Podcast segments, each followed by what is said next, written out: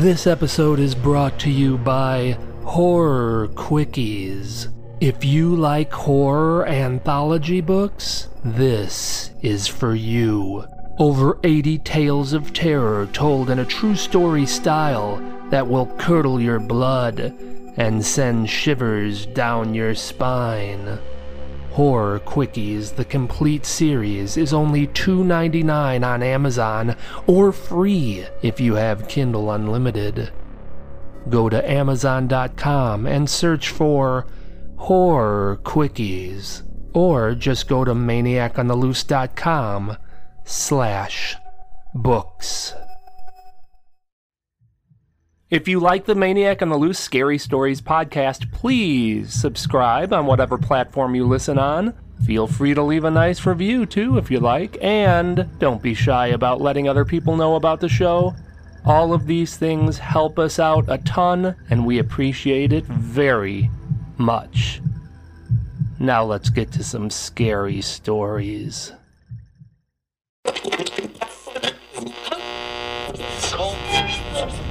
Uh, if you like scary stories, you've come to the right place. Welcome to the Maniac on the Loose Scary Stories podcast. Sit back and relax.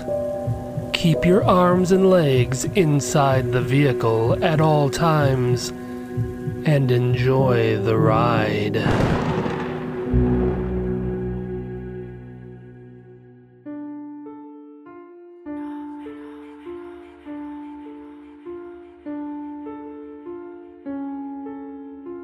The Bike Ride. The area I live in is unique. I basically live in the middle of a forest. My driveway is just a dirt road that is a quarter of a mile long. Most people who live in this type of a setting have to drive 30 minutes to the nearest town. That's what's so unique about my area. There's a little town just minutes away. Go down my driveway, turn right, and it's heavy forest for a few minutes. Then the forest gradually dissipates, and before you know it, you're out of the forest and smack dab in the middle of a historic river town. I bike ride for exercise. I usually go for a ride after dinner. If I ride my bike down to the little town and back, I get in a solid 30 minute ride. Today I had a busy day. By the time dinner rolled around, the sun had long since gone down, and darkness had taken over. Such occurrences never deterred me from riding. Hell, I loved a good night ride. I had a headlamp on the front of my bike for such occasions. It definitely helped me get through the forest part of the ride, but by the time I got to the town, the array of streetlights and illuminants from the surrounding buildings made the headlamp irrelevant. It was late summer. At this time of the year, the forest was bustling with insect life once the sun dropped. That was the first strange thing about my bike ride. The forest was eerily silent, not a peep from a cricket or a frog. Nothing. It was an indication that something was wrong. As to what that was, I had no idea and while it was unusual, it didn't stop me from continuing my ride.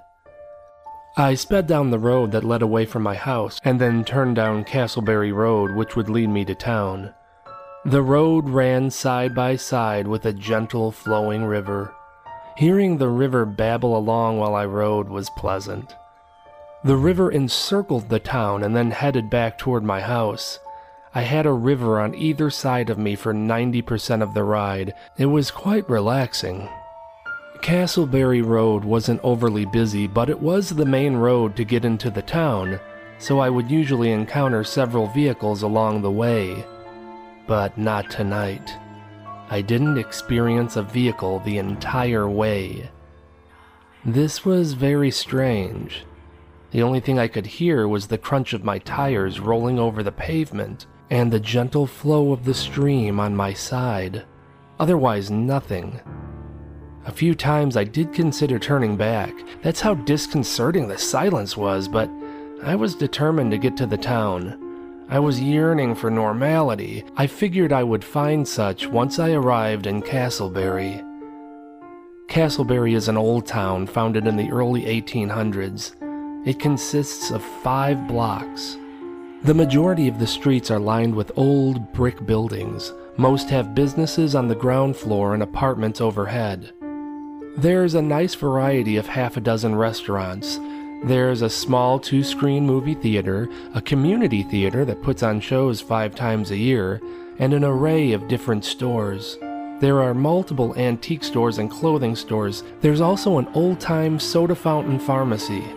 It's a quaint, charming town, and most nights you see a steady amount of people shuffling in and out of the different establishments. It's rare to never see anybody on the streets, and with the silence of the forest and the absence of cars on the road, I feared the town would be unusually vacant as well. I was wrong. The streets were packed. Too packed. This was not the normal I was hoping for. It was usual to see half a dozen to a dozen people out and about at one time. What I was witnessing was over a hundred people milling about the town. It was the turnout I would expect to see if the town were having a parade. That's the first thing that went through my mind. Some event must be happening that I didn't know about. That had to be the reason for such a gathering. It was the logical conclusion, but something was off about the townfolk. The biggest giveaway was the silence. I didn't hear any chatter of voices or clickety clack of shoes on the sidewalks. As a matter of fact, they weren't really moving. They were all just standing in place, swaying back and forth. I slowly rode my bike down the main street and observed the people on the sidewalk. They were all staring off at nothing. I recognized my barber standing near the corner of the street. His name was Chuck. He was an average sized balding man in his 60s. He always had a grin on his face and was quick to give a hearty hello to anyone he saw. I rode up to him and stopped my bike. What do you say, Chuck? He heard me and turned his head. He stared at me for a long moment. He had no smile. His eyes were glassed over. He was totally emotionless. Chuck? He said nothing. He just stared at me. I did sense a hint of confusion in his expression, but otherwise nothing. After about a minute or so, he slowly turned his head forward and got back to staring out at the unknown. Everyone else was acting the same way, if they heard me, they'd turn their heads and look in my direction, but didn't seem able to fully focus on me. Hello? I just yelled out randomly. Every person in my general vicinity turned their head toward me for several seconds and then reverted back to their sluggish state.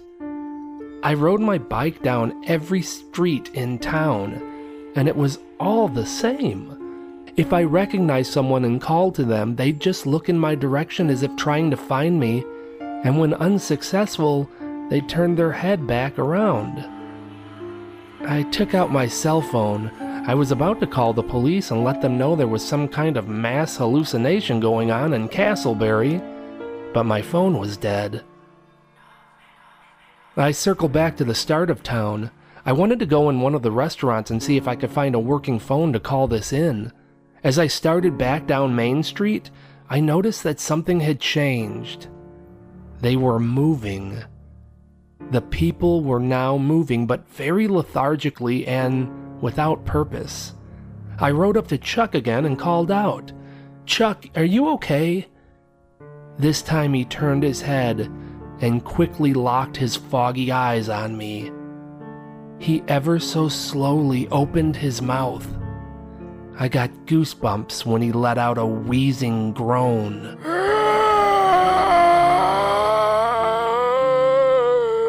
He then took a slow step toward me and reached out his arms.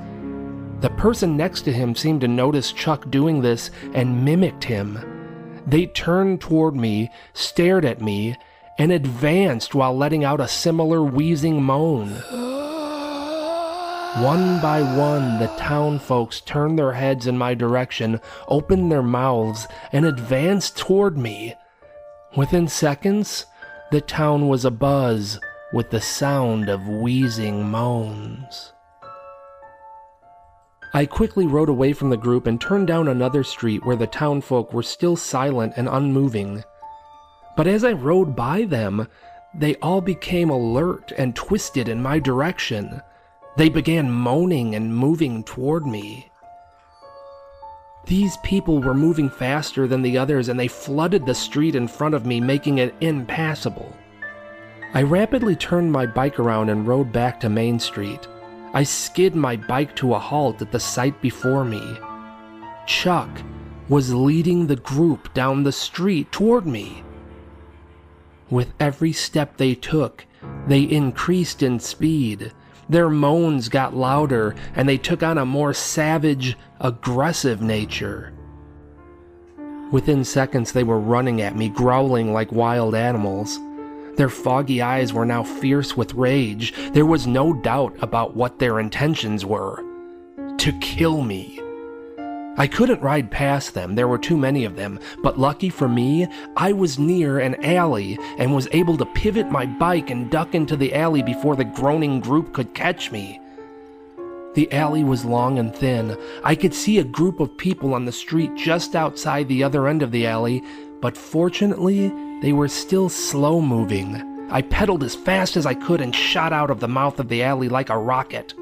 Each person that saw me instantly sprung to life and turned into a raving savage.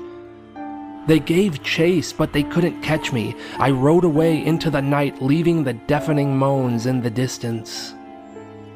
When I got home, I rushed to my landline phone, but it was completely dead. I tried to get onto my desktop computer, but had no internet connection. And minutes later, my electricity went off. I hurried to my car and attempted to start it, but it didn't make a sound. I wish I could say that as I sat in my lifeless car, the night was as completely silent as it had been all night. But that was no longer the case. The silence was now overtaken by a mass of distant, wheezing moans, and they were growing louder. I don't know what the hell is happening, but I have a feeling this is not going to end well for me.